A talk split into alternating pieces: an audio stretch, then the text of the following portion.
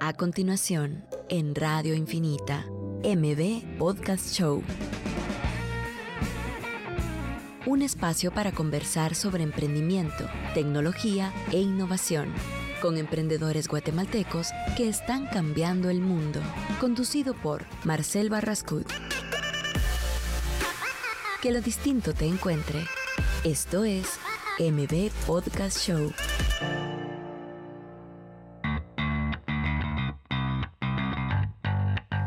Hola, buenos días. Ya estamos en vivo aquí con Pero Pablo Beltrán en MB Podcast Show. Pero Pablo, ¿cómo estás? Muy bien, Marcel. ¿Vos qué tal? ¿Cómo estás? Bien, ya listo aquí para hablar de temas súper interesantes, como el tema que estamos hablando ahorita con Jenny, que se acaba de escapar.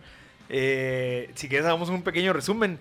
Teníamos una consulta y una duda que estábamos peloteando entre los dos, que era si la marca tiene que tener una cara detrás, como una especie como de mercadeo. Yo sí voy detrás, o sea, yo sí comparto eso. Yo no sé qué pensás vos de que cada marca debería tener una cara, una persona que esté siempre como el influenciador o la persona que está detrás digamos, en las redes sociales, obviamente, más que todo, el que siempre, o sea, que vos le pongas una cara a una marca.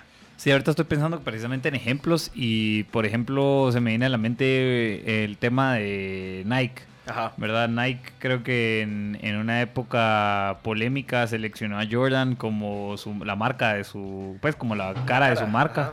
Y le apostaron ahí sí que en esa época a un jugador nuevo, ¿verdad? Que venía rompiendo récords y que tal vez no era tan popular porque no era blanco en esa época. Ajá. Y que al final logró imponer hasta una marca que quizás es tal vez de las más rentables ahora en Nike, ¿verdad? Inclusive el Paris Saint-Germain usó un uniforme marca Jordan hace no mucho, ¿verdad? O sea, digamos, a ese nivel ya escaló la marca, ¿verdad? Como que siempre le intentan apostar al outsider, digamos, de Nike. Sí, Nike siempre ha sido... Cabal. Entonces, pero también se me viene a la mente otra marca como Google, en donde realmente no se te está viniendo a la mente, no se te viene en el top of mind de una persona. No. Entonces, depende también, creo que el giro del negocio, sí. Qué es lo que si hay una persona o no atrás de una marca, ¿verdad? Mira, yo a lo que yo trato de relacionar esto es cuando vos te metes a Instagram, a una cuenta de un nuevo startup en Silicon Valley, y siempre está el CEO o uno de los fundadores como cara. Si te das cuenta en Airbnb, vos sabes de que hay 3 fundadores, pero hay una cara. Ajá. Nadie sabe de los otros 2, solo saben de uno. Ya, o sea, sí. Entonces como que esa persona que es el CEO en este caso, porque hay un CFO y creo que hay otro COO, pero que el CEO es la cara, o sea, es el que va a los meetings, es el que sale en los videos, es el que da las conferencias, a pesar de que no solo él lo hizo, pero exacto. Asumo que él tomó el cargo de eso, o por sus habilidades dijeron, mira, vos tal vez sos el mejor para esto, mejor andamos a hablar de esto. Pero cuando me dicen Airbnb, sí, yo veo la cara de esta persona, tal vez porque yo investigo esos temas, pues, sí. Pero te metes a ver las nuevas startups en Silicon Valley y siempre hay una persona que es la que trata de dar o sea, como el nuevo content creation, que empiezan a dar contenido valioso de un CEO a los fans. Muchachos, ustedes pueden, nosotros hicimos esto así, no deberían hacer aquello así. Entonces, ahorita como está esta tendencia de creación de contenido positivo que te ayude, creo que están más enfocados en ponerle una cara por ese tema. Sí, yo creo que todo parte de la planeación estratégica, del plan de marketing, diría yo. Y creo que también ese fue un tema que dejamos un poco en el aire la vez pasada, que hoy venía un poco con esa idea de hablar del tema, de la estrategia, ajá, básicamente, de bajo qué parámetros nace la estrategia, ¿verdad? Entonces empezás a determinar misión, visión, ya sea o principios o los valores, con los que querés ahí sí que ajá, lanzar esta idea de actividad económica, y basado en ello pues empieza a montar una estrategia hasta donde se quiere llegar, ¿verdad? Yeah. Entonces, ¿qué recursos vas a necesitar para llegar a ese punto? Cool. Y si necesitas a una persona que, pues, que represente la marca como un primer punta de lanza para que la gente se empiece a identificar con ella, entonces pues es una buena estrategia, ¿verdad? O, por ejemplo, o te sirve en tu estrategia institucionalizar más la marca que personificarla, ¿verdad? Entonces, yeah, si la institucionalizas, pues puede que sea también una tendencia que te ayude porque necesitas que sea institución, ya que es algo de tecnología, ya que es algo donde tal vez personas no están involucradas. Sí. Ahora, si hay un usuario estrella de esta institución, digamos, entonces pues se le paga como un sponsor, digamos, ajá, de que está usando esta marca.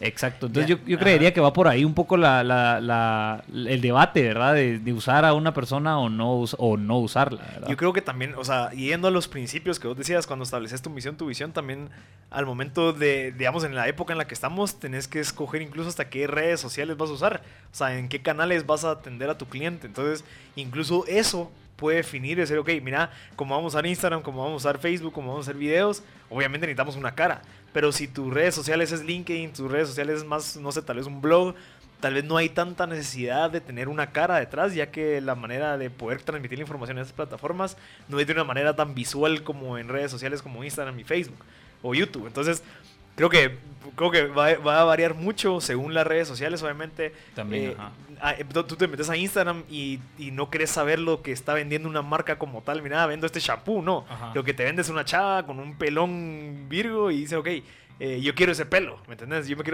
quiero tener, o sea, me quisiera ver como ella se ve ante mis ojos, porque te lo venden de una manera visual. Pero si ya tu mercado son científicos y ya estás escribiendo un blog de temas técnicos, no vas a poner a una mujer así, sino que vas a hablar de las funciones de los químicos o lo que tenga el producto. Sí. O sea, va a depender mucho, siento yo. Sí, depende, creo que como hablábamos, como que parte de hacia dónde querés llegar, hay qué necesitas para llegar a esos puntos. Ajá. Y si uno de los recursos precisamente es una persona como usuaria, ajá, o como representante de marca, entonces lo vale. Otro ejemplo que se me viene a la mente es la empresa Verizon, okay, y con Sprint.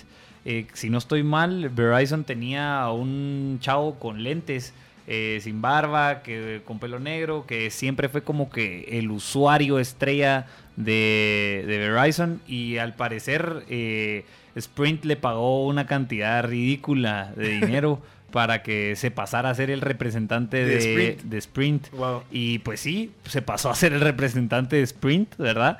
Y el que era el usuario estrella de Verizon ahora es el usuario estrella de Sprint, ¿verdad? Entonces representa cabal como que inclusive su usuario estrella pasó a ser un usuario de Sprint. Ajá. Entonces ahí viene como que otro tipo de estrategias, ¿verdad? Que, ajá, usan las marcas solo para atraer ya sea mercado, ¿verdad? Va, y si nos vamos al tema de las acciones, pongamos el tema de Steve Jobs, cuando él falleció bajaron las acciones de Apple. Exacto. O sea, hasta ese nivel puedes tener de influencia de una persona dentro de una empresa. O sea, ahí ves la importancia de decir, ok, escojamos a... Porque puede ser el caso de Uber, que el Travis, que era el CEO y fundador, tuvo problemas, no sé si de abuso o de algo pasó, de temas ya internos, y eso hizo que bajara la acción. Entonces lo tuvieron que sacar y meter a un nuevo CEO, o sea... Sí, igual recientemente acaba de pasar con Papa John's, ¿verdad? Que también lo tuvieron que quitar de todas las cajas impresas, la cara de él, por un tema parecido. Ok, imagínate. Entonces creo que hay dos caras de la moneda y las dos son importantes. Creo que depende mucho del giro de la industria, o sea, del giro del negocio y la industria en la que se encuentra. A qué uno comparte esta filosofía de, güey, ¿será que si necesitamos una cara? ¿Será que no? Entonces es una tarea, así que si alguien nos puede dar un consejo, nos pueden llamar al 2369-7389 o al 2369-7390, o nos pueden escribir por WhatsApp al 5741-1290, donde podemos conversar un poquito de este tema. Yo creo que vale la pena, creo que es una duda que muchas personas tienen, tal vez ahorita con todo este auge de redes sociales, cómo utilizar bien mi marca dentro de estas redes sociales para, pues, tener más impacto. Conversemos de esto y atamos. Pero Pablo, ¿qué tema tenemos hoy?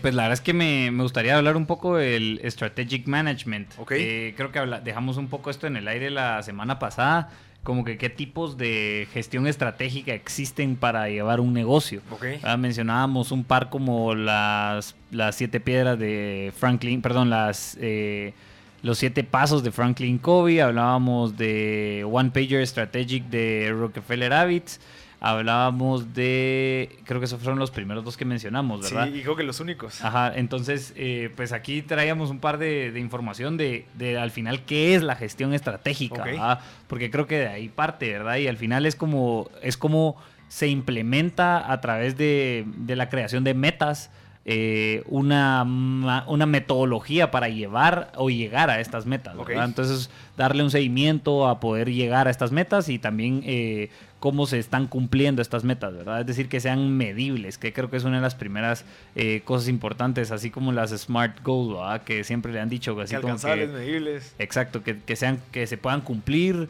que se puedan medir, que no sean ilusas, ¿verdad? Ajá. Sino que sean accesibles, que sean que tengan un tiempo, ¿verdad? Es decir, que puedas saber hasta cuándo la cumpliste y hasta cuándo no. Yeah. Entonces, digamos que hay metodologías para llevar todas estas estrategias, y creo que es valioso, pues, empezarlas a conversar para poderles dar como herramientas a siguientes negocios de que tienen que empezar por ahí. Okay. Obviamente, uno empieza bajo la carrera y bajo decisiones sí, pues, más impulsivas, pero tender a medir tus metas estratégicas es mucho más importante, sí, porque te devuelve un sentido de cumplimiento o de no cumplimiento hacia algo, ¿verdad? Exacto. Es decir, tenías una noción incorrecta de hacia dónde se planificó esta estrategia, o era una noción correcta y se lograron resultados excelentes, ¿verdad? Mira, y este de Rockefeller Habits, lo bueno es de que se puede utilizar para alguien que está empezando incluso un negocio. No necesitas tal vez tener ya una infraestructura montada como para poder utilizar ese one pager, o sí necesitas tener ya la estructura. Pues miran, realmente yo uso bastante ese Rockefeller Habits, nosotros lo usamos bastante.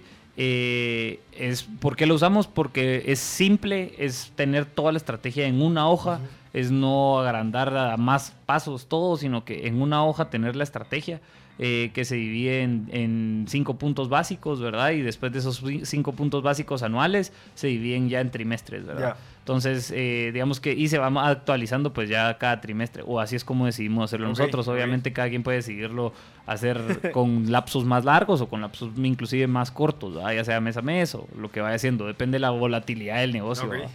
Pero esta de Rockefeller Habits es un libro escrito por... ahorita no me acuerdo el nombre, se los digo en breve. Ahorita te lo digo. Hijo, las tunas. Sí, que es el que se inventó lo de Gazelle. Ahorita te digo. Gazelle, que es una empresa que da como consultorías. Ahorita les mencionamos. Ahorita vamos. Mira, una pregunta para mí. Vern Harnish, él es el autor. Harnish, ajá. Estas metas trimestrales, creo que como vos las aplicás, lo bueno de eso es de que como el negocio va tan rápido, digamos, como cuando estás empezando pueden pasar muchas cosas, lo puedes ir actualizando cada trimestre, no sí, tanto un año, porque puedes ir yo en un año creo conseguir 100,000 y en 3 meses lo conseguís, ok, bueno, entonces tu meta semestral ya cambia. Exacto, con respecto a la anual, ajá, ¿verdad? Ajá. Sí, y otra cosa que también me gusta bastante de estas metas del Rockefeller Habits es de que nacen de los valores, okay, ¿verdad? Entonces se empieza por identificar los valores, y después de identificar los valores, pues entonces nos vamos como a actividades que respaldan esos valores. Por yeah, ejemplo, responsabilidad o puntualidad. Entonces, ¿qué actividades respaldan esos valores en el tiempo que van a permitirle a la actividad dentro de la empresa cumplir con los valores? Por yeah, ejemplo, no se llega impuntual a una reunión, ¿verdad? Porque la puntualidad pues nace de un valor en el que permite que las cosas sucedan, yeah, ¿verdad? Y que se le da el respeto a cada quien de lo que está haciendo para cada cosa. Y también se le da el respeto a la acción que va a suceder, exacto, en ese momento. Exacto. Entonces también como que la puntualidad puede ser inclusive un valor que trae hábitos alrededor de él, ¿verdad? En la medida que se logren, entonces se van a ir cumpliendo cosas, ¿verdad? Qué interesante, entonces, porque de eso nace algo que no es monetario, pues, pero al final eso va a tener un impacto en la meta. Exactamente, eso es lo que me gusta a mí precisamente de este One Pager Strategic Plan, que es como les decíamos, del autor Vern Harnish en el libro Rockefeller Habits. Valiosísimo porque nace de cosas cualitativas para terminar en cosas cuantitativas, pues tan específicas como una meta de ventas anual, ajá, ¿verdad? Entonces sí ayuda a por lo menos irla revisando y actualizándola para una meta de largo plazo, ¿verdad? Y es bueno, ¿qué nos recomendás, digamos, a una persona que está empezando o que está ya agarrando tracción pero está solo, que se junte con alguien que tal vez tiene más conocimientos para que lo haga junto y que la otra persona le diga, mira, enfócate en esto o algo así? ¿O crees que alguien lo puede hacer solo? Pues yo creo que sí se puede hacer solo, sin duda que el conocimiento cuando es colaborativo es, ajá, más enriquecedor. Entonces, mi recomendación sería sí ir a buscar mentores. Creo que yeah, el programa de radio pasado hablábamos de qué era la diferencia entre un mentor y un coach. Y creo que es importante tenerla en mente para poder desarrollar sobre el tema, ¿verdad? Perfecto. Ahora, Marcel, bueno, si quieres vamos al corte y regresamos con un poquito más de información interesantísima.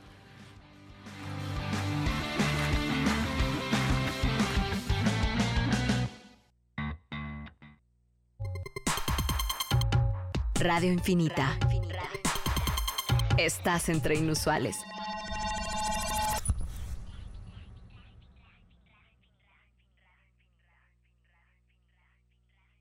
Salud Siempre tiene las mejores opciones para asegurar el bienestar de todos. Cobertura total con Salud Siempre individual desde 220 quetzales mensuales. Cuida de los tuyos con Salud Siempre familiar desde 630 quetzales mensuales. Para los mayores de 65 años existe Salud Siempre adulto mayor desde 830 quetzales mensuales. Adquiérelo en todas las agencias de Banco Industrial.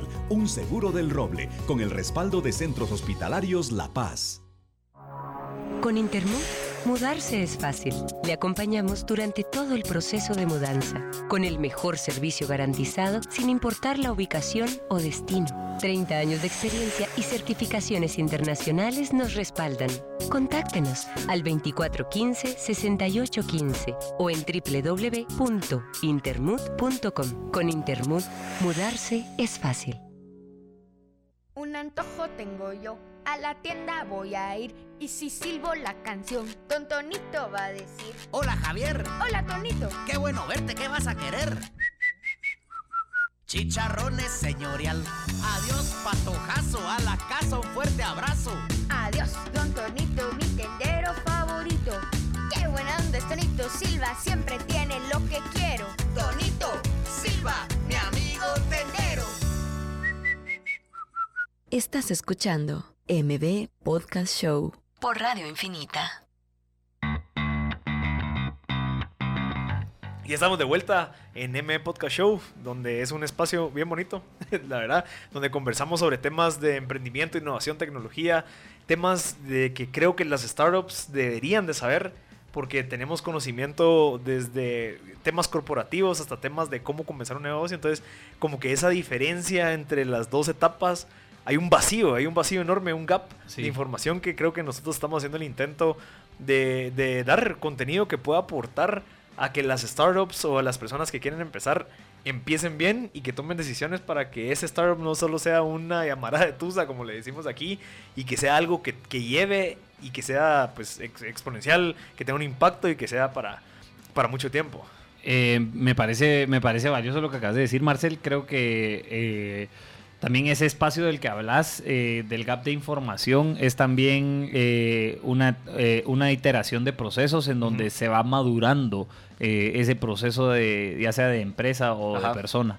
¿Ah? Entonces también creo que en el tiempo se va esa maduración de ir cometiendo errores, cabal, como que te va dando la experiencia para poder llegar ya a una etapa, digamos, de corporación, ¿verdad? O una etapa de crecimiento acelerado, o a las distintas etapas, ¿verdad? Fíjate que cabal era un tema que yo estaba conversando con mi compañero, que me dijo: mira, de verdad que es un emprendedor. O sea, estábamos comiendo y él tenía dos revistas que se supone que son de temas de emprendimiento, y me dijo: mira, es más publicidad, es más temas súper superficiales de lo que de verdad creo yo que es un emprendedor, porque él me decía: mira, o sea, nosotros aquí en Guatemala los emprendedores los tenemos como que si fueran héroes, y al final son comerciantes. O sea, ok, este emprendedor en esta revista dice que solo compra cosas y las revende, o las revende a un precio. Entonces, para mí, de verdad, el tema en el que yo he vivido, en el tema que yo he estado conversando con personas en el podcast, me doy cuenta que no es un tema de comercio, no es un tema de trueque, sino que es un tema mucho que va amarrado con la actitud, va amarrado con la visión, con la gana, con la perspectiva de ver las cosas. No solamente es un trueque. Entonces, digamos, ahorita tenemos una persona que nos está escribiendo que quiere emprender y que por el momento es empleado. Es que al final vos podés ser un empleado que emprenda dentro de la organización. Digamos, teníamos el caso de muchas personas que han venido aquí, que han querido emprender. Teníamos el caso ahorita de un invitado que ojalá que pueda venir hoy, que él, por medio de una actitud positiva, de trabajo duro, llegó a estar en una posición alta en una aseguradora mundial que ni siquiera está aquí en Guatemala, sino que está en Francia. O sea, ¿cómo hizo una persona de Guate que por su gana y su esfuerzo llegó a estar en una organización tan grande y que haya subido tan rápido? Eso requiere de ciertas habilidades y ciertas no sé, actitudes que las comparte mucha la gente, que también, o sea, que al final es muy es de mucha similitud con alguien que emprende y una persona que emprende dentro de una empresa. O sea, al final la actitud es muy similar, sí. O sea, la en diferentes posiciones. Sí, yo creo que la definición de emprendedor creo que también parte, o sea, es tan amplia como, por ejemplo, yo me siento cómodo diciendo que un migrante es un emprendedor, ¿verdad? Porque básicamente va a buscar una mejor manera de vida, ¿verdad? Sabiendo que posiblemente se muera. Exacto, tomando los riesgos debidos. ¿Verdad? Y también, como bien decías, creo que también va mucho con la personalidad de cada uno. Aquí tenemos precisamente un mensaje, sí, ¿verdad? De alguien que es un software engineer, Carlos, y que está preparándose para emprender, ¿verdad? Creo que es valioso la planificación y también correr los riesgos o saber los riesgos a los que uno se va a meter.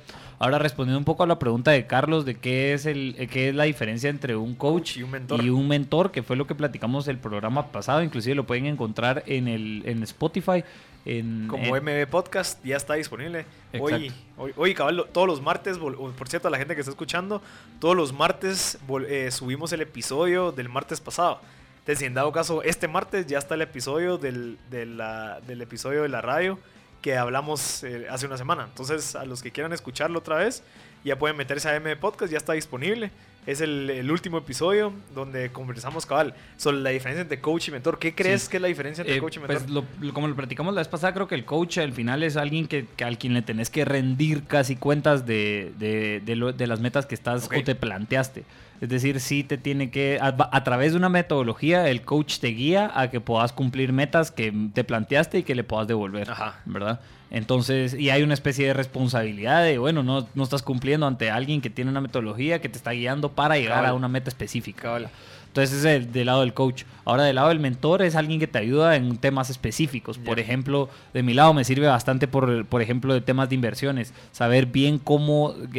alguien que está dirigiendo un fondo de inversión maneja las inversiones, ¿verdad? Claro. Un portafolio, cómo se ve un portafolio, cómo se redirige un portafolio, en fin, como que todo de un tema mucho más específico, pero solo para oxigenarme de conocimiento, ¿verdad? Eso a nivel personal. Creo que de años en minutos. Exacto, de años en minutos. La vez pasada hablábamos de la junta directiva como por persona que cada quien tiene, ¿verdad?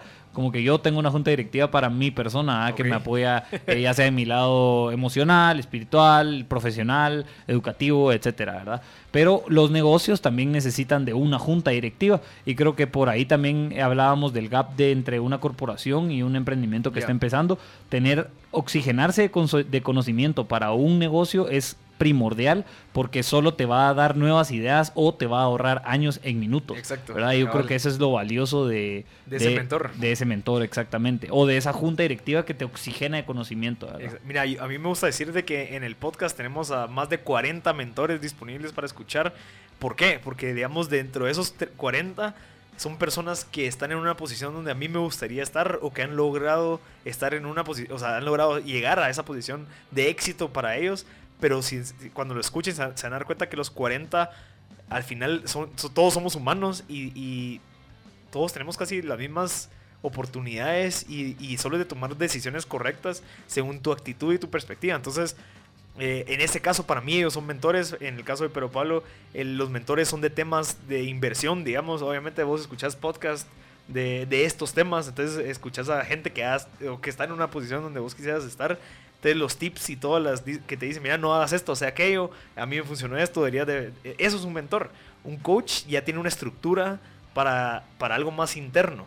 No es tanto como, sí hay metas, pues, pero tal vez es más general, es más como para algo que te va a servir para muchas cosas, no que el mentor es para algo en específico, se podría decir. Sí, algo que me gusta cabal de un coach, o digamos de que un coach tenga una metodología, es trabajar hacia la coherencia, ¿verdad? Que al final es un proceso, no es como que de hoy para mañana ya... seas coherente, creo que lo hemos platicado bastantes veces, pero tener un coach que tenga una metodología conforme vayas cumpliendo cosas o metas, te va ayudando a que del dicho al trecho, pues no sea un gran trecho, sino que cada vez sea mucho más corto, ¿verdad? Yo creo que ese sería como que el rol de un coach en la vida, ¿verdad? Sí, mira, ¿y vos qué pensás, digamos... de cuándo crees que es necesario de verdad encontrar un coach? O sea, yo no sé, Obviamente hay gente con más capacidad de inversión en estos temas, pero tal vez vos en la etapa en la que estás, por más que no tengas tanto dinero, ¿qué tan importante es de verdad sentarte con un coach? Yo creo que es importante siempre tener mentores, siempre tener de distintas edades, de distintos contextos, personas con distintos conocimientos que te aporten a distintas, que te veo cosas o categorías o etapas de tu vida, ¿verdad? Entonces yo creo que un coach hay que buscarlo desde un inicio o un mentor, ¿verdad? Creo que cualquiera de las dos, con lo que uno también se va sintiendo cómodo, ¿verdad? También el sentido de cumplimiento en metas. Hay personas con las que se sienten inclusive incómodas con ello. Entonces tal vez un mentor oxigenarse conocimiento porque tienen una capacidad de verificarse a sí mismos. Pues también tal vez solo les sirve un mentor o tal vez sí un coach porque quieren de verdad llegar a una etapa avanzada en su conocimiento o en su carrera profesional, ¿verdad? Va, mira, y yo creo que la parte más difícil es cómo accesas a esos mentores o esos coaches. O sea, ¿Cómo les hace sentir a ellos que no van a perder su tiempo con darte una hora de un café donde vos le puedas llegar a preguntar cosas? Porque hay mucha gente que estoy seguro que quiere a esa persona que está en esa posición, pero ¿cómo hacemos para demostrarle que sí pueden invertir esa hora en nosotros? O sea, ¿qué tips le puedes dar a la gente para que no cometa esos errores de...? Pues yo creo que también estoy buscando esos tips también. Entonces también... Pero, si alguien lo sabe... No, pero inclusive la semana pasada estaba escuchando precisamente un podcast de este tema. Y es de que o sea, uno no cualquiera quiere ser un mentor, ¿verdad? Uh-huh. O sea, no cualquier persona que tenga el conocimiento quiere ser mentor. Eso y es totalmente válido, ¿verdad? Entonces también si uno va con alguien que cree que tiene el conocimiento y le solicita una mentoría y pues no quiere, pues es totalmente válido y también puede pasar. Ajá. Ahora, ¿qué hacer para que esto tal vez tenga un incentivo a que sea devuelto esta mentoría de algún grado? Pues es lo que hay que conversar, creo yo, ¿verdad? O que antes de ir a hacer esa solicitud... pues cambiar o sea, ir con un ofrecimiento, ¿verdad? De alguna manera creo que eso podría aportar para que entonces este mentor pues tenga el incentivo de darte algún conocimiento valioso, ¿verdad? Sí, mira, yo creo que incluso hay una perspectiva de que vos, o sea, que es una obligación tuya el poder mentorear a alguien que está en una etapa donde vos estuviste. Creo que es más algo como una filosofía de vida que creo que es como el dar, ¿verdad? El estar agradecido con todo eso, pero yo creo que la manera que yo... O sea, veámoslo de nuestra perspectiva. O sea, tal vez nosotros estamos en una posición donde gente quisiera estar y nos van a preguntar, mira cómo lo hiciste, tomemos un café, contame. Yo creo que uno de los tips que a mí me ha gustado, que lo hizo una persona, fue que llevaba las preguntas ya hechas. Ajá. Ya sabes, o sea, me dijo, mira, quiero saber esto y esto y esto. No solo lleguemos a hablar cualquier cosa, sino que de verdad te voy a respetar tu tiempo. O sea, mira, me diste una hora. Apunten mucha. Llegar puntual, va. O sea, si me dices a las 9, llegar a las 8:50, estar listo con su cuaderno, no sé. Tener las preguntas claves, agradecerle a la persona, oh, mira, te agradezco por tu tiempo, no te quiero robar más tiempo, quiero que me respondas estas preguntas, tengo duda. Y creo que lo más importante es las consecuencias de una semana, 2 semanas después de él haber percibido la información que vos le diste, decir, mira, gracias a lo que vos me dijiste, logré hacer esto y esto y esto. Gracias. Exacto. O sea, que de verdad ponga en acción lo que te fue a preguntar, ya sabes, sí. O sea, que se vea como que la parte de él, que uno, el interés obviamente, el respeto, y que lo que le fuiste a dar, que se vea que se hizo algo. Sí, que vea avances con respecto a las preguntas que llevaste, o problemáticas que llevaste a cabo, pues porque lo puedas devolver, ¿verdad? Exacto. Entonces, o sea, al final el conocimiento que te está dando sí te está sirviendo. Exacto, pues. Que sea como un compromiso de decir, mira, yo sé que lo que más vas a decir me va a ayudar de cierta manera. Entonces lo quiero aplicar en las próximas 2 semanas para que yo en 2 semanas te mando un correo y dices, mira, gracias por esto, lo hice. Entonces creo que esa sería una manera perfecta, digamos, en mi caso, de poder querer seguir ayudando a los demás, poder seguir ofreciendo esos espacios de mentoría, se podría decir. No de coaching, porque yo no soy coach, pero asumo que los coaches también, cuando les estás pagando, ellos obviamente quieren ver resultados, quieren ver, mira, ¿aplicaste esto o no lo aplicaste? O sea, ¿lograste cumplir todas las metas que aquí apuntamos o no las...? O sea, porque eso te das cuenta, pues... ¿Te das cuenta en la gente que quiere empezar un negocio contigo? ¿Te ha pasado eso? Ahorita quería dar un par de consejos también con respecto a la hora de buscar un coach o un mentor. Y es de que creo que estos coach o mentor tienen que tener 3 características a la hora de seleccionarlos. Y es de que tienen que tener acción, es decir, que son personas que están ejecutando algo. Es decir, si vas a seleccionar un coach, pues identifica que esté haciendo, ¿verdad? Okay. O sea, que tenga acción en ello. después que tenga sabiduría. Pero eso de acción sería que el coach lo esté haciendo, o sea, que antes, se integró, pues que sea sí, como que okay, yo te digo que soy esto, pero porque sí lo estoy haciendo. Exacto, ya, exacto. Yeah. O sea, que tenga acción, que tenga sabiduría, de alguna manera es interesante, es importante que sea, pues que experimentado, aunque sea ajá, en el tema, ¿verdad? Y por último, amor, que también es clave. ¿Verdad? Como que la empatía de decir, exacto, ok...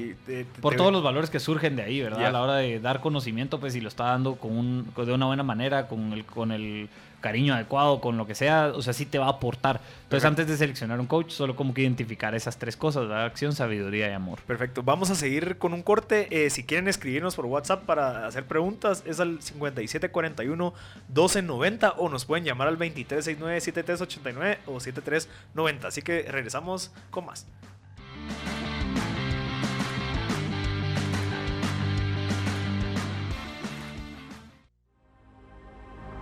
What is reality? Reality is... Que lo distinto te encuentre. Radio Infinita. I'm not trying to put you down. FM 100. We must go on.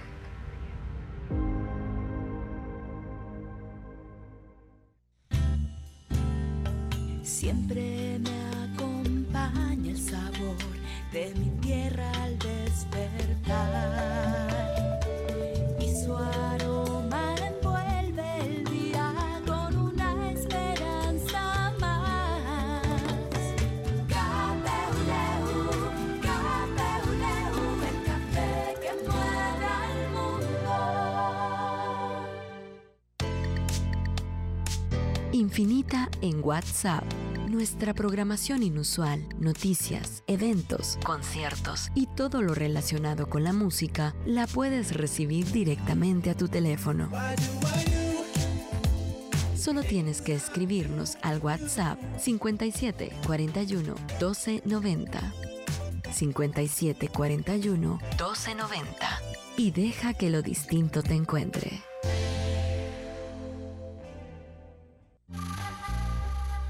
Porta Life Experience en Porta Hotel del Lago. Viva una experiencia familiar inolvidable, con vistas espectaculares del lago más bello del mundo. Disfrute de un servicio excepcional en amplias, cómodas y modernas habitaciones, actividades especiales para niños. Descubra de nuevo Atitlán desde otra perspectiva. Porta Life Experience by Porta Hotels. www.portahotels.com 2244-0600. Esto es MB Podcast Show con Marcel Barrascud. Ya estamos de vuelta aquí con MB Podcast Show. Le recordamos que es un espacio donde conversamos con emprendedores, innovadores de tecnología en todo, y nos cuentan sus historias para de verdad aprender cómo es que ellos lo lograron, ver la parte de la actitud, la perseverancia y ciertas características que los definen y que los han llevado a estar en lugares, pues, en donde mucha gente quisiera estar en el tema de emprendimiento. Así que ahorita estamos hablando de algo bien interesante, de el estudiante de la vida. Sí, no, es que estábamos hablando antes del maestro o del coach, digamos, o del mentor, y de cómo se selecciona a un coach o mentor, okay, ¿verdad? O sea, como que qué características tiene que tener este coach o mentor. Pero creo que ahora sería importante también cambiar un poco la perspectiva y hablar de qué necesita un estudiante para ir a buscar a un coach o mentor.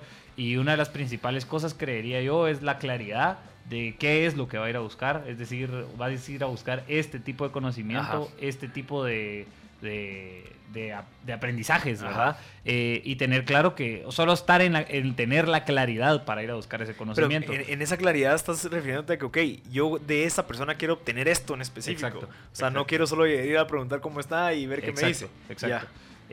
Luego también sería la receptividad, es decir, ser receptivo ante el conocimiento que uno va a recibir. Puede, okay, que hayan cosas que de verdad tal vez no parezcan, o tal vez no, cabal, te las creas, o tal vez yo qué sé, pero ser receptivo al conocimiento que te están dando, eso también es clave. Como cierta manera incluso objetiva. Exacto. Como que, ok, recibir cualquier crítica incluso de una manera objetiva para mejora, porque puede ser de que vos llegues y que llegues masticando chicle. Exacto. Y que el cuate te diga, mira, de primero todo, cuando vayas a hablar con una persona respetable, tal vez no mastiques chicle y puede ser de que lo tomes como personal porque vos estás masticando chicle en ese momento, o lo tomes como, ok, tiene toda la razón, a mí tampoco me gustaría estar platicando a alguien que está, no sé, algo así. Y yo creo que ahí llega la tercera parte, que es el criterio. Okay. Entonces ya uno que tiene la claridad de que va a ir a buscar, es receptivo con ese conocimiento que ir a buscar, por último tener el criterio, porque con el criterio uno no cae en el fanatismo, ¿verdad? Ah. Obviamente hay que tener alguna especie de admiración hacia la persona que uno va a ir a buscar ese conocimiento,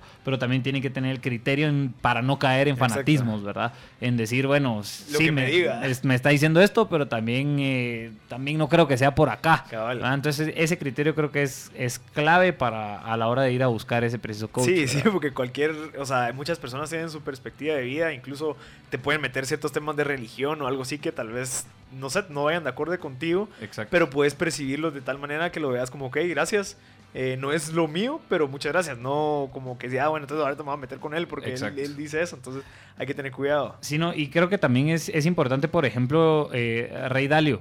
Rey Dalio, y creo que es una referencia muy importante, que creo que hemos mencionado bastantes veces, pero es la transparencia, ¿verdad? O sea, esa transparencia de sentirse honesto en poder decir cosas en las que uno se sienta como y quizás incómodo diciendo, pero es que se necesita precisamente como que ese canal de honestidad para abrir una comunicación.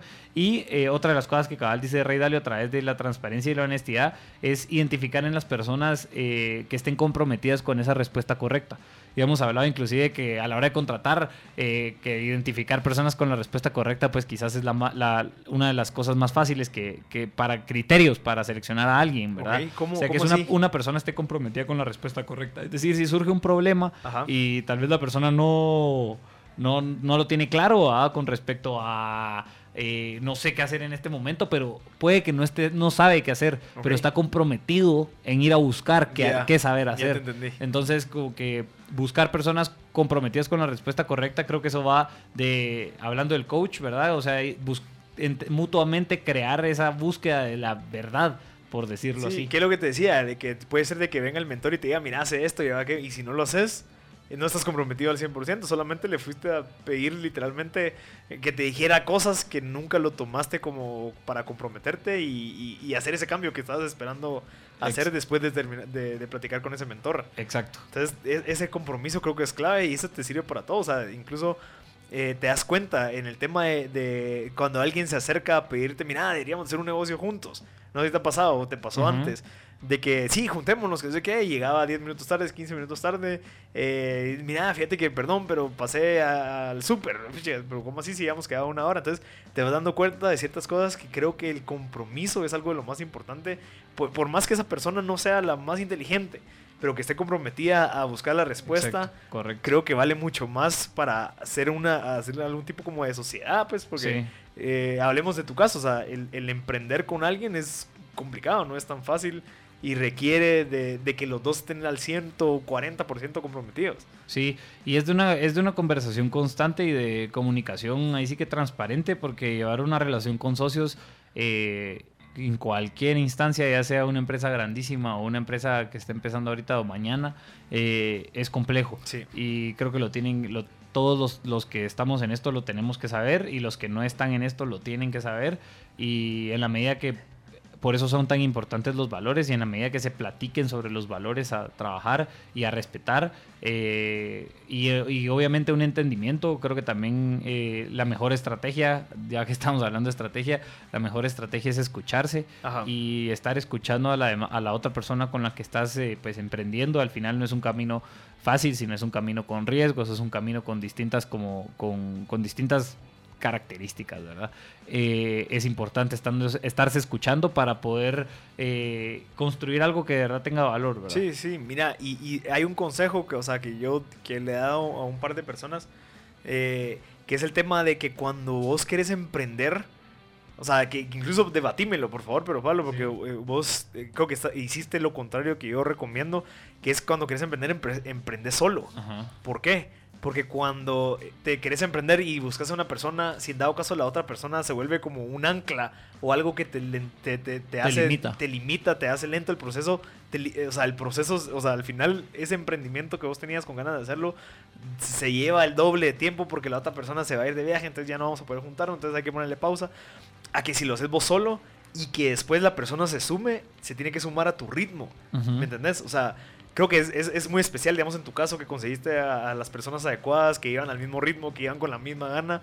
Yo te digo que yo también tuve casos que fueron lo contrario, ¿me entendés? Que sí, que hagámonos, que juntémonos, y vos llegas 10 minutos antes y el cuate llegaba media hora después, uh-huh. Y le preguntabas qué onda y te decía, mira, perdón, es que no sé. Entonces, y ahí vas dándote cuenta de un montón de cositas que incluso hasta hay un cierto riesgo que te desmotives, que te desmoralices de querer emprender en ese proyecto. Entonces, ¿qué pensás de eso? Pues mira, yo creo que es una pregunta más... Es compleja, pero ahora ya van...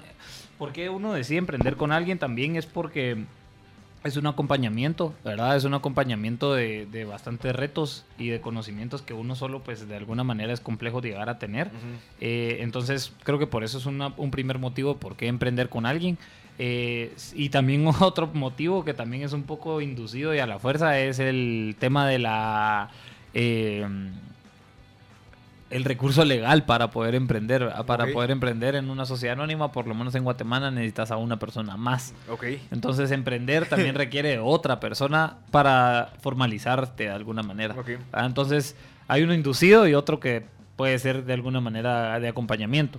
Ya viene un recurso como la sociedad de emprendimiento, como hemos platicado, en donde la sociedad de emprendimiento te va a permitir hacer una sociedad unipersonal para empezar. Debería estar, ¿va? No sé los plazos, pero si alguien lo sabe, estamos atentos a escucharlos. La sociedad unipersonal que ya te va a permitir empezar actividades económicas solo.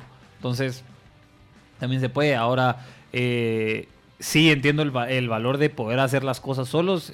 Yo sigo bastantes canales en Reddit que precisamente hablan de negocios que han logrado buena recurrencia de ventas, más que todo en software as a service. Estando solos a través de construir la plataforma. Por ejemplo, este software engineer que nos estaba hablando hace un rato Carlos, que nos escribió acá. Si desarrolla una plataforma, por ejemplo, y busca los canales adecuados y le mete las capacidades de backend y de frontend necesarias, y es un servicio ya funcional a través de un software, puede que empiece a lograr ventas sin necesidad de andar construyendo algo muy complejo con otra persona. Ajá. Puede que lo logre hacer solo, y creo que es valioso hacerlo solo si se puede hacer solo y si tiene las capacidades para poderlo hacer. Yeah. ¿Verdad? Ahora, si también por estar solo te ves limitado a seguir creciendo, es ahí donde también buscas smart money, ¿verdad? Okay. Que no es solo ir a buscar dinero, sino es ir a buscar capacidades que te impulsen a una siguiente etapa de tu negocio, ¿verdad? Va, ¿y qué pensás de la parte de, ok, estás empezando un negocio, te das cuenta de que necesitas otro recurso porque ya estás ganando un poco de dinero?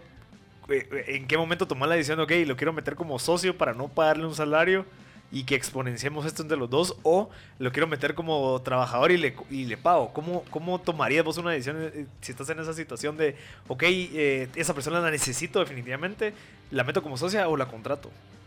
Pues esa es una primera decisión. O sea, hoy precisamente ayer estaba escuchando de una negociación en donde hay una empresa que necesita capacidad, CAPEX realmente. El CAPEX que necesita esta empresa es para producir, ¿verdad? Y CAPEX es Capital Expenditure. Exacto, es como inyección de capital. Ajá. En lugar de OPEX, que es inyección para operaciones, yeah. ¿Verdad? Entonces, necesita CAPEX para aumentar básicamente todo su capital, ya sea de inventario o de lo que necesita para seguir operando, ¿verdad? Entonces, ¿por qué no esta empresa que ya está operando y que necesita más capital, pues no va a conseguir un préstamo? Ajá. ¿Verdad? Pues alguien ya lo tiene precisamente lo que necesita y lo puede aportar, y de alguna manera les conviene unirse porque esta otra persona no tiene el capital para pagar ese inventario o esa maquinaria y poder seguir produciendo, que ya tiene alguien que le interesa y compite en la industria. Yeah. Entonces, ahí es donde viene precisamente como que qué tipo de fusión o qué tipo de unión se hace, ya sea una fusión o se hace una adquisición. En dado yeah. caso sea una adquisición, es que esta empresa decide adquirir toda la otra empresa porque ya tiene toda la capacidad de producción. Si es una fusión es porque hasta se unen. O sea, hasta nombre, cambian nombre, vale. Empiezan a unir todos los recursos que se tengan de las dos y se empiezan a unir, hasta en marca, hasta todo lo que se pueda, contabilidades, etcétera. Entonces, fusión y adquisición, ¿verdad? Como que hay distintos términos para empezar a hacer eso. O simplemente vas por un préstamo y conseguís el capital que necesitas para lo que necesitas y crecer el mercado que necesitas crecer. Sí, yo creo que la adquisición te sirve para ir abarcando más, como que market share de cierta manera. La fusión te sirve incluso, lo estaba pensando cuando lo estás diciendo, como para querer quitar a un competidor, digamos. Que, ok, nos unimos para bajar los precios y que esta persona, no sé, alguna estrategia más a largo plazo. En el dado caso de que estás solo, o sea, estás dos personas, una persona en una empresa que está empezando, yo recomendaría que fuera contratada. O sea, que al final el control lo tuvieras, porque cuando estás empezando incluso ni siquiera sabes cómo tener el control. Ya sabes, ya meter a otra persona con opiniones, ya con poder, ya es más complicado todavía si vos no tenés todo bajo control. Entonces creo que depende mucho de qué etapa estás dentro del emprendimiento proyecto para ver si vale la pena o no contratar o asociarte. Sí, antes de ir al corte, creo que un ejemplo clave de fusión, y tal vez todos en Guatemala lo tenemos en mente, es cuando el Banco Continental era Continental y el Banco G&T era G&T, y sucedió una fusión para hacer G&T Continental. Ajá. Eso es un claro ejemplo de función que tal vez sirve como para ejemplificar a la gente. Perfecto, vamos a ir a un corte y regresamos con el último segmento de MB Podcast Show.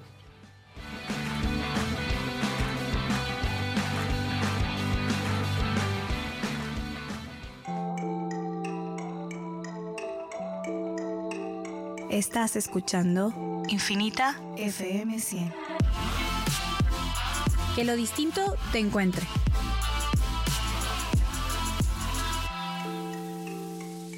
FM 100. De una buena plática con amigos aprendí que en Palermo un corazón argento es el que sabe que cualquier excusa es buena para juntarse a comer con amigos. Es verlos tomar un fernet con coca, el bife de chorizo, o una entraña. O quizás los ñoquis de la abuela de Ariel. Es conocer y aprender de la cultura argenta. En Palermo he conocido a gente increíble. De hecho, ahora son amigos que nunca imaginé tener. Por eso te espero en Palermo Restaurante y traslada tus sentidos a Buenos Aires. En Plaza Fontabella, segundo nivel. Un antojo tengo yo, a la tienda voy a ir, y si silbo la canción, Don Tonito va a decir: hola Javier. Hola Tonito. Qué bueno verte, ¿qué vas a querer? Chicharrones señorial. Adiós patojazo, a la casa un fuerte abrazo. Adiós Don Tonito, mi tendero favorito. Qué buena onda es Tonito Silva, siempre tiene lo que quiero. Tonito Silva, mi amigo tendero. Estás escuchando MB Podcast Show por Radio Infinita.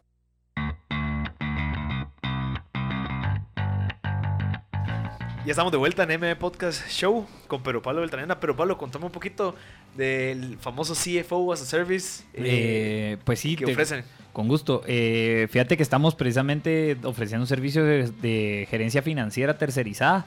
Esta gerencia financiera lo que pretende es de que con tu información contable ya organizada, pues podamos analizar ya términos financieros más específicos. Hay dos pain points con los que intentamos solucionar, y es de que para los que tienen gerentes financieros, pues esta información analizada les llegue ya para tomar decisiones estratégicas y que no tengan que contratar a alguien junior, digamos, para que les ande analizando o juntando la información.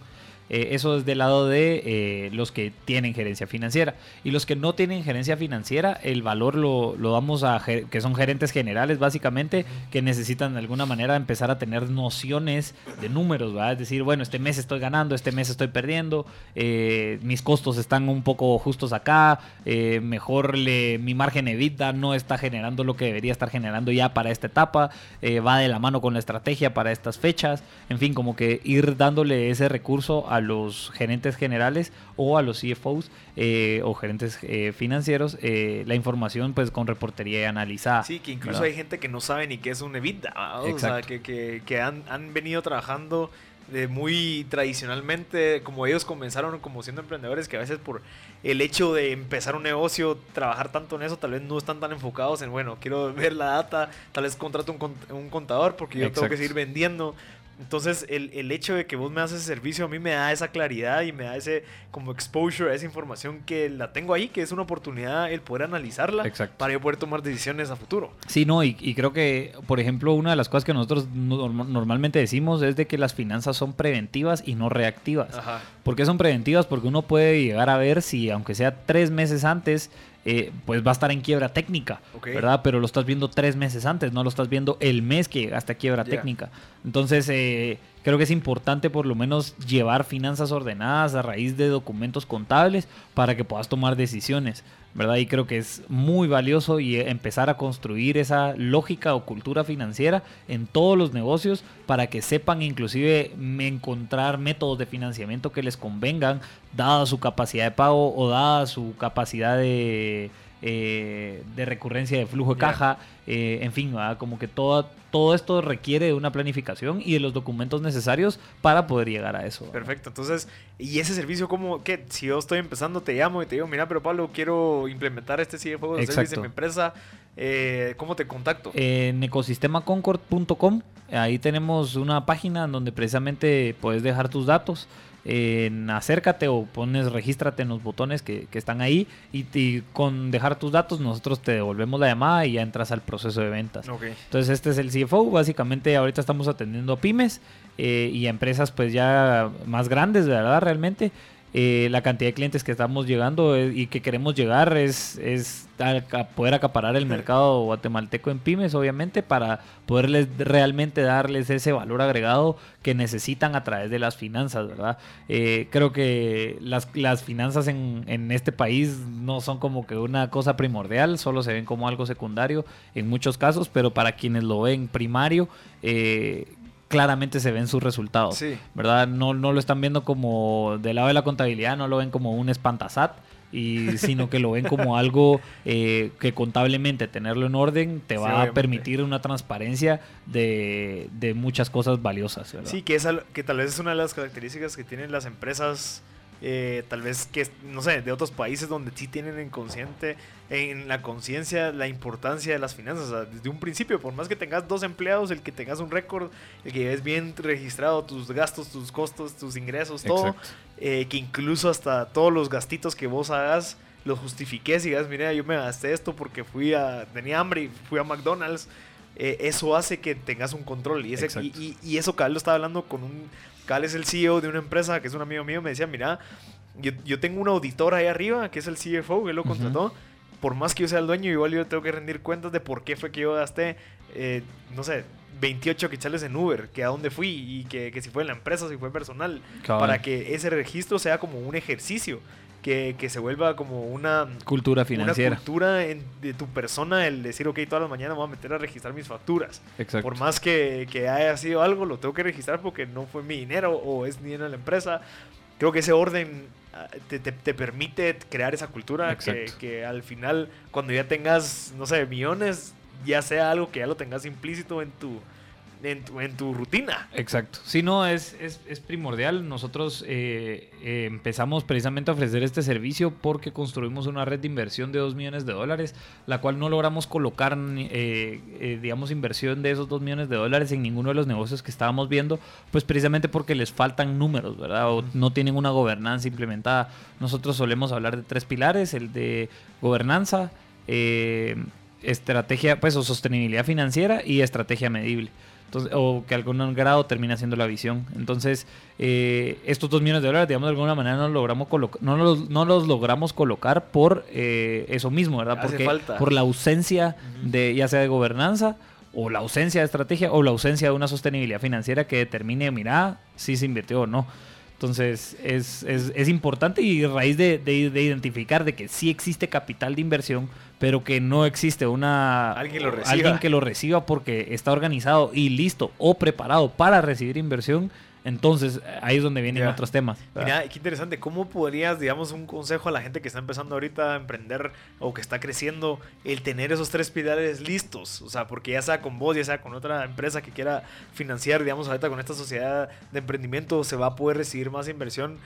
¿Qué le recomendás o qué no recomendás de esos 3 pilares? La gobernanza, para la gobernanza, ahí sí que es temas de gobernanza que esté respaldado con temas legales.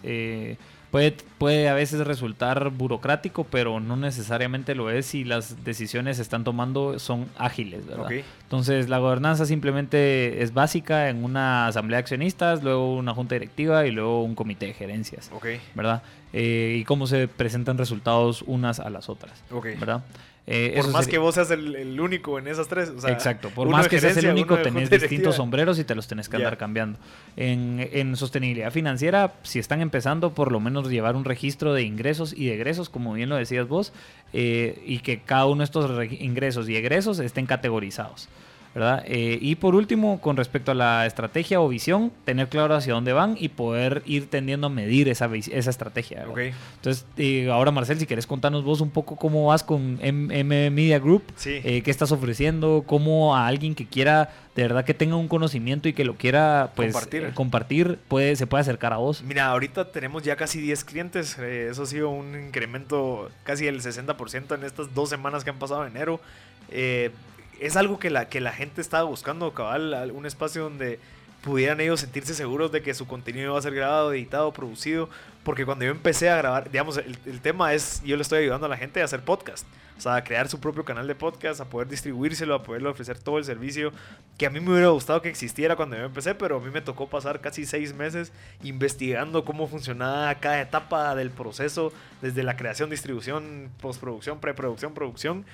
Entonces el ayudarte a ahorrarte esos 6 meses para que empeces en día 1 y el día 5 ya estés lanzado, creo que es algo valioso, creo que es algo que ha ayudado a percibir ese valor y decir, ok, yo tengo contenido de cualquier tema y yo sé que si yo lo comparto, la gente tal vez va a mejorar en ciertas áreas, me van a considerar a mí como algún experto, entonces mi marca personal va a crecer, se va a posicionar, entonces mucha gente lo ve como una herramienta de mercadeo y les está funcionando. Tengo casi ya 4 clientes activos y de esos 4, 2 ya me dijeron que consiguieron clientes por este recurso, uh-huh, de mercadeo. Entonces, ahorita estamos expandiéndonos, queremos agarrar otro lugar donde podamos ofrecer más cosas, incluso recibir a clientes de otros países para que nosotros les hagamos toda la parte del back office. Uh-huh. Entonces nos ha ido muy bien en el podcast, pues estamos creciendo.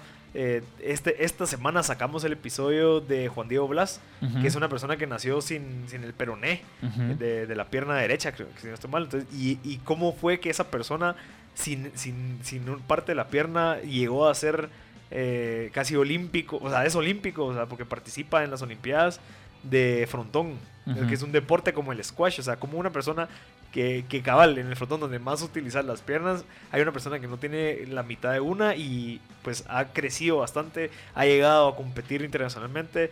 Entonces la historia de Juan Diego es bien súper interesante y va a estar disponible el jueves. La semana pasada sacamos el de la doctora María André de Starac, sí, que también es una persona de Guatemala que está estudiando mecatrónica y está apoyando mucho en el desarrollo de sistemas que ayuden a evitar o a prevenir el Alzheimer en las personas. Y también está inventando robots que están ayudando a las personas que son terapeutas. Entonces es súper interesante las historias de ellos. Y así vamos creciendo, vamos agarrando a muchas personas. Y la idea es conseguir cabal esos mentores, esa gente que está en alguna posición donde mucha gente quisiera estar y preguntarles cómo fue, volverlos humanos, ¿verdad? Que, ajá, era lo que nosotros decíamos, cuando conversas con la gente se vuelven humanos igual que vos, mortales, y te das cuenta que ellos lo hicieron por medio de algo que todos tenemos, que es la paciencia, la perseverancia, el trabajo duro, la disciplina. Entonces el darte cuenta de eso te hace abrir los ojos y decir, ok, yo puedo llegar a hacer eso, no me tengo que yo, no sé, graduar de una universidad de Estados Unidos para poder llegar, no, solamente necesito echar punta, el doble tal vez, porque tal vez yo no tuve esa oportunidad, pero se puede. Exacto. Entonces, y si suponete alguien quiere empezar un podcast, ¿a dónde te hablan? Mira, en las redes sociales me pueden escribir a Marcel Barrascud en Instagram, donde ahí comparto mucha información, comparto videos, comparto quotes, comparto partes de los episodios para que la gente pues aprenda. Me pueden escribir ahí o en mi correo a info@mbpodcast.net, o nos pueden llamar aquí a la radio también. Entonces, el ser accesible ha servido bastante porque mucha gente me pregunta con dudas y me dice, mira, yo no sé si puedo. Yo digo, mira, si todos pueden, solamente juntémonos, agarramos un pizarrón y te ayudo a estructurar tu idea para que le pongamos metas, objetivos, ok, cómo lo vamos a sacar. Uh-huh. Entonces, a cualquier persona que de verdad lo quiera, obviamente sí trato de filtrar a la gente que solo me pregunta por preguntar y que me ha querido... No, o sea, yo sí te mando ciertos forms, sí. que eso fue algo que vos me enseñaste de hacer un proceso. Un proceso que me ha ayudado bastante a darme cuenta quién de verdad vale la pena llamarlo y juntarme con ellos, darle la hora, porque eso hace que de verdad filtres... a tus leads como tal. Entonces, como valiosos. Ajá. Yo creo que esa parte del proceso fue algo que aprendí de vos cuando te conocí. La importancia de establecer procesos desde cero. O sea, desde, mira, te entra una llamada, la registras y después la metes. Y crear esos procesos lineales hacen de que vos puedas después delegarlos de cierta manera. Exacto. Y eso, y estoy seguro que te ha funcionado a vos, que ahorita acabas de contratar a muchas personas. Y creo que es algo que vale la pena que repetirlo, o sea, de que los procesos son muy, muy funcionales y pues funciona. Perfecto. Pues qué gusto conversar con vos una vez más. Y la otra semana, ¿quién tenemos? Tenemos un tema de posiblemente inversión. Sí, si no, la otra semana, si quieren, miren en Instagram, ajá, vamos a estar anunciándolo con anticipación. Para que puedan ver, y en MP Show en, ajá, Instagram nos pueden encontrar. Cabal. Entonces muchas gracias y gracias por su tiempo y les deseamos un excelente martes.